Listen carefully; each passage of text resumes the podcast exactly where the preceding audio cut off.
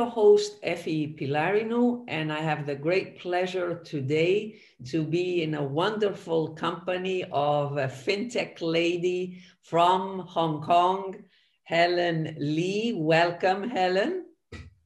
Hello, Effie. Hello, everyone. You know, delighted to be joining uh, this discussion with you, Effie. Thank you for having me. Now, for our guests, um, Helen Li is the co-founder of uh, Go Impact. She comes uh, from uh, the traditional financial world with a very long career. I met her um, in the last um, five, six years when she was at BNP Paribas.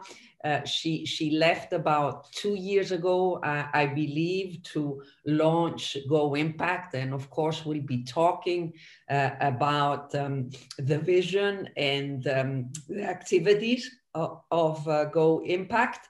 What I want uh, to mention um, is that Helen ranks very often in in the company of other um, major influencers in the sustainability space, in the impact space with Helen Clark, the former New Zealand Prime Minister, with Melissa Fleming from the United Nations, with Dr. Jennifer Williams, the, the director of Take Action. So, so Helen is one of those wonderful uh, ladies that are also involved in uh, um, the FinTech Association in Hong Kong. So I think uh, the short introduction leads to to handing it over to you, Helen, and tell us really your vision about uh, GoImpact. Thank you, Effie. Uh, you know, it's really an honor to be mentioned together with all those illustrious names.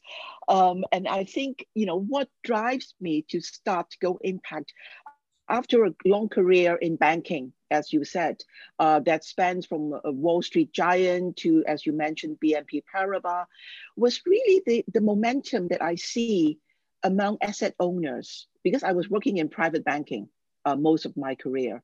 And I hear a loud and clear message from the asset owners that they would like to shift a significant portion of their portfolio into investing sustainably and not just into a green bond here and there, but really having, you know, um, an offering, a portfolio that makes sense, that drives financial return, as well as making a positive impact with the capital that they, you know, have on hand. However, there are still lots of disconnects. You know, if we look at it, you know, investing sustainably have not really been easy. So starting GoImpact was really envisioned to be a platform to, you know, uh, make impact made easy.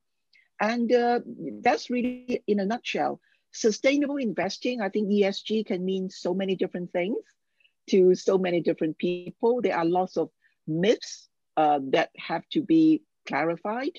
But I think, you know, for me, to put it really short, uh, briefly, sustainable investing is about investing in a future you like to live in or your future generation like to live in. So you know, whether it be environmental, social governance, it's really investing in that future you like to see and to be part of.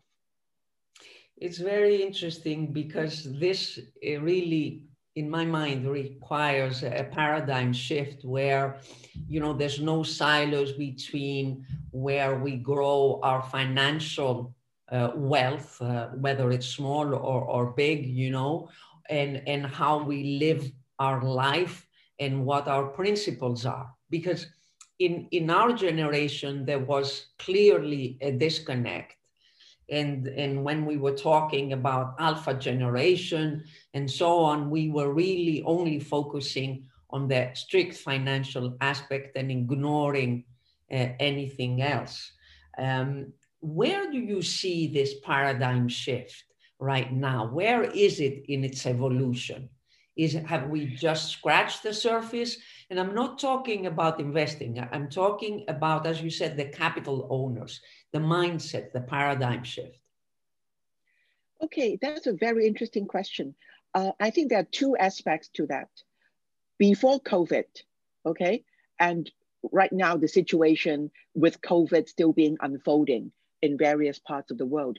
Why do I say COVID is like a watershed line because COVID has been a big accelerator. Uh, and also it exposed so many of the cracks we have in our systems that we really forced us to look at, you know, this paradigm shift that you were talking about. Because before COVID, uh, various people can still hide in a comfort zone or stay in a comfort zone.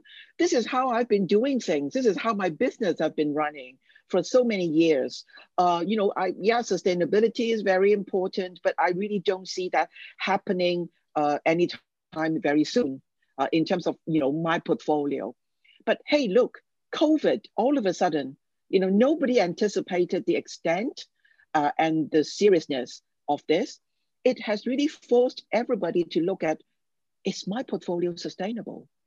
Uh, you know, are the companies that I'm investing in, are they actually sustainable? Because apart from the environmental, social, and governance, the ESG impact, it has an impact on my financial return. It has an impact on my portfolio's return. So it, it, it makes sense for me to revisit all that very closely with a different set of lens okay, with not just a traditional set of lens that looks after quarterly returns, that looks after chasing the yields, uh, really at the expense of everything else. Uh, everything else comes secondary. So I think COVID has really been a big accelerator in that. If you look at the inflows into ESG funds last year, it really peaked, you know, uh, for, you know, it was like something like 30, 40% uh, compared to the year before. Why? The reason is not because all of a sudden people are waking up to the fact there is ESG. There has always been a lot of talk about ESG, but I think people are moving from the marketing to the mainstream, finally. ESG was a marketing agenda. It was a very useful and uh, you know convenient marketing agenda at conferences, at forums. It's a good agenda for any financial institution to be associated with okay? But whether you can actually adopt it, whether you can actually bring it to reality is another thing. So finally, I think we are seeing a momentum to shift it from marketing to mainstream. It's interesting, Helen, what you're saying. I was looking at um, a report that looks at uh, robo advisors um, in, and performance, annual performance. Uh, it's a report by Backend uh, Benchmark um, and I, I, looked at it um, as I do every year and, and, you know, looked at the main insights. And what was very interesting is that um, obviously all robo advisors, uh, especially in the US, you know, the, the big ones, they included ESG portfolios in the model portfolios that they offer. But what was interesting is that that is where the performance came from.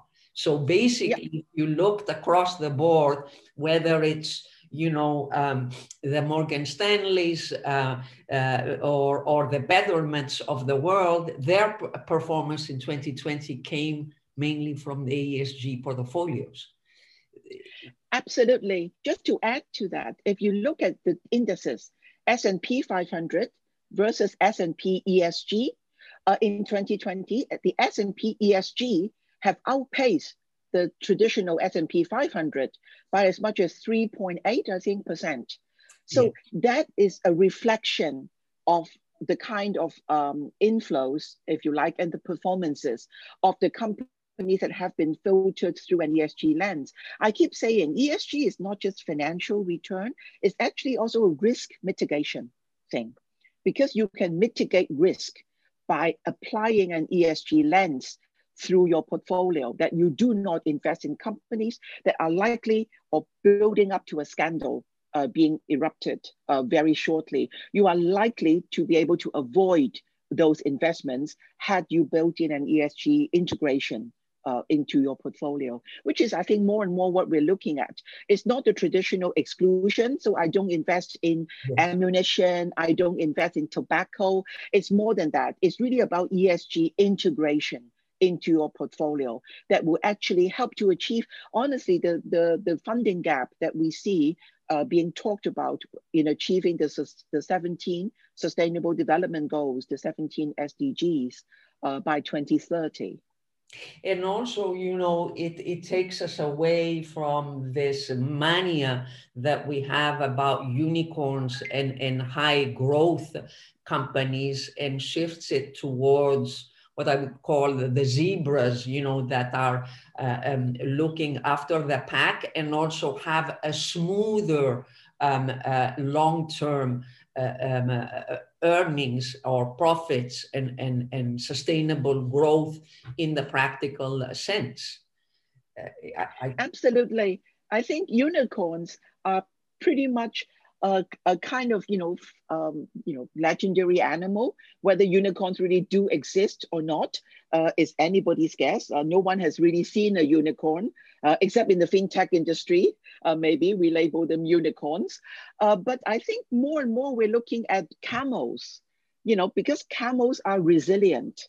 Camels mm-hmm. can go through very tough period, uh, very tough markets, go through a long period of drought whereby maybe revenue streams are trickling in if you're lucky. Uh, and I think more we should be looking at that kind of resilience, uh, you know, building up that resilience rather than an exponential growth uh, that, you know, might actually have, you know, create more problems in the longer run. It's again a longer term approach, Effie.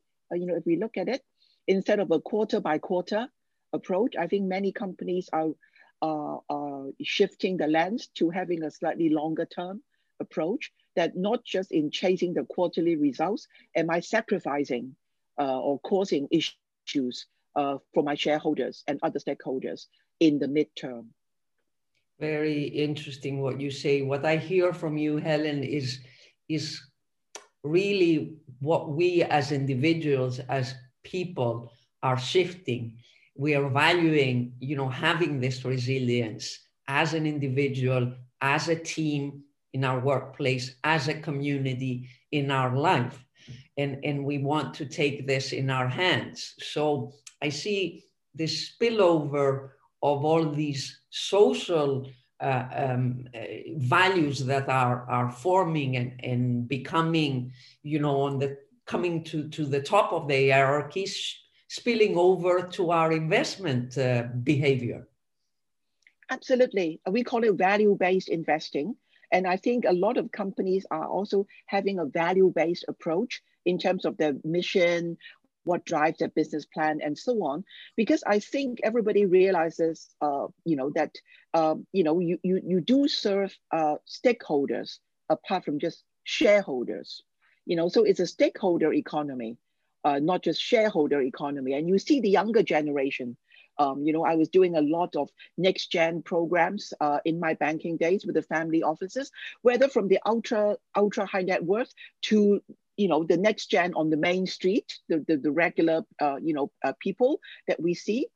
The value base for them is it's is much more important. They are less likely to buy a stock in a company that has scandals around how they damage the environment or how they treat employees unfairly or you know have uh, you know questionable practices in terms of uh, you know uh, engaging um, uh, labor or others. So we do see that shift happening. And i think the family officers that we work with in our fund and so on um, that shift is happening from the next gen onto the the, the senior you know the senior gen because the senior gen obviously are the wealth creators and there is a huge wealth transfer as we all know uh, happening uh, from the, the baby boomer or you know the, the, the older gen x uh, to the millennial uh, uh, generation happening over the next decade. And the, the millennials are going to look at investing very differently. Yeah. Uh, they will you know filter through the value based they will filter through a, a sense of responsibility uh, much more. And I think in a way, they are more ambitious because they want to do more with their capital than just generating more capital. They want to be achieving more with their money than just making more money. They want to be able to use that as a lever uh, to maybe you know solve some of the planet's problems that we face. And we know a lot of that is fairly urgent. I mean, it's you know climate, for instance, global warming, uh, we, we live with the consequences day in. I've never seen bigger typhoons and bushfires than we've seen in the past couple of years. So these are very you know, warning signs uh, that the planet, that nature is actually sending us. And I think this is something that probably um, both the tech as well as the capital side can converge to help to, you know, drive it forward. Helen, I'm seeing from my fintech uh, uh, lenses and, and uh, quite a focus that I have on, on wealth management and capital markets, I'm seeing uh, new software for portfolio optimization focused on ESG, mm. which is a mm. signal that there is demand out there, as, as you are confirming uh, too, from those that are managing um, capital at, at um, um, a large uh, scale. But what yeah. about accounting? What is going on there? Because that, you know, is is is a tail that can wag the dog also in in public markets at least.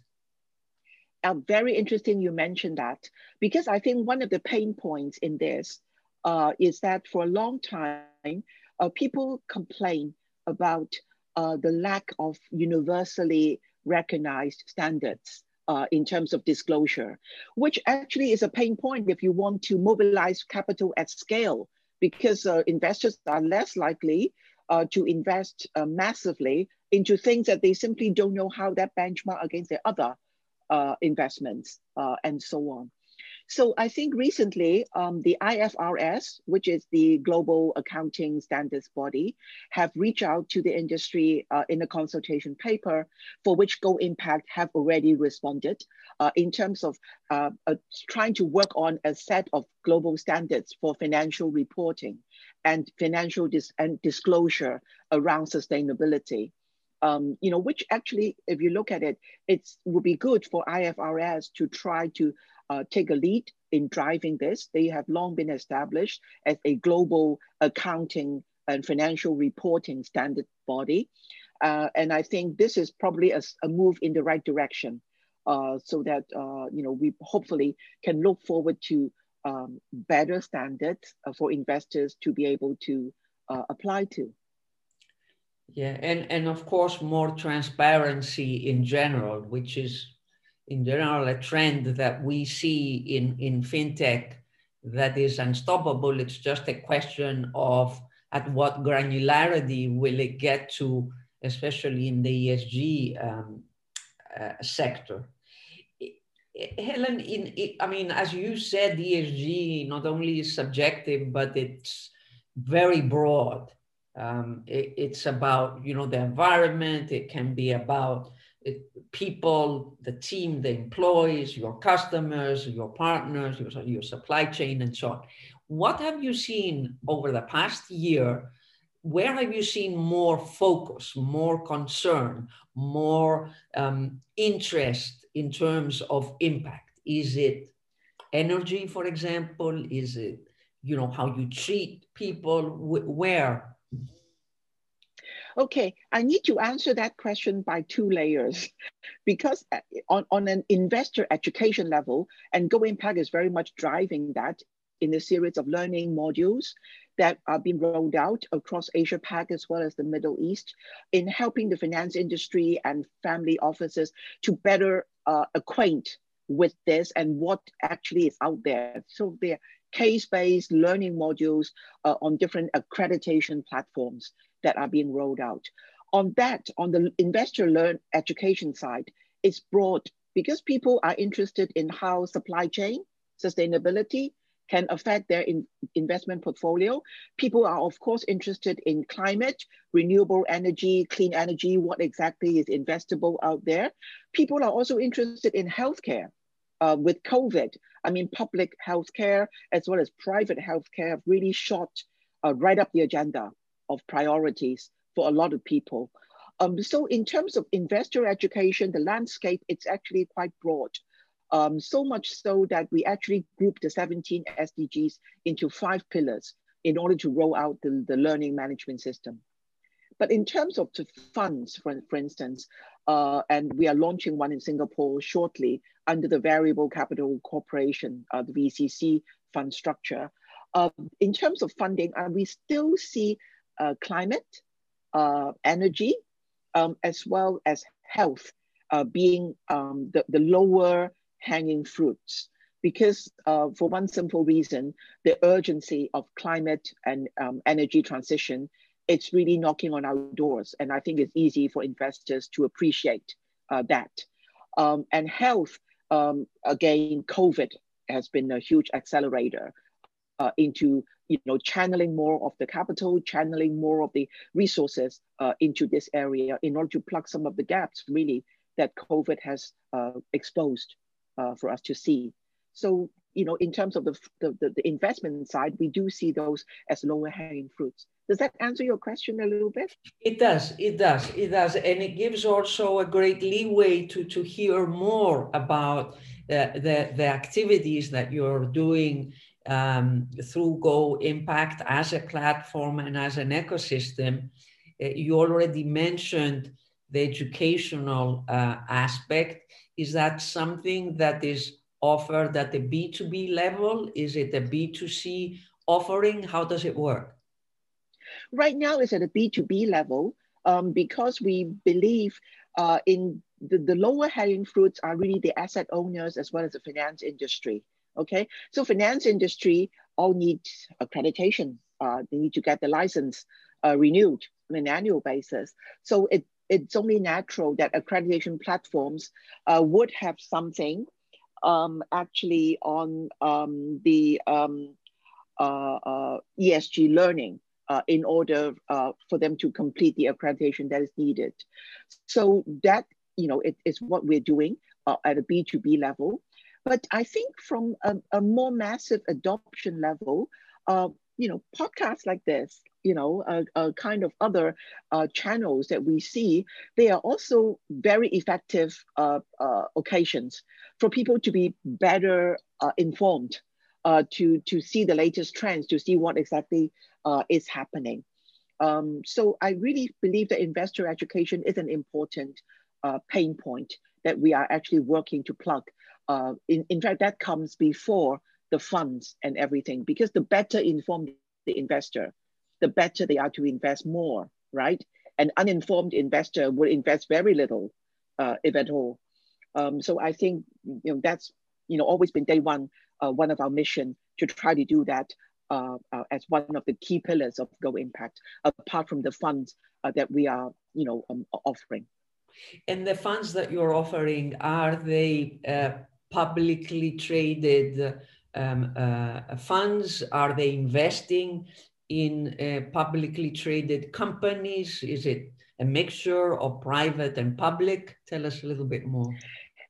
Yeah, because we actually are one of the first uh, approved by the Monetary Authority of Singapore, by the MAS, uh, as one of the first ESG Asia funds under the VCC structure. So under the VCC structure, you can have multiple funds uh, within one uh, set of constitution.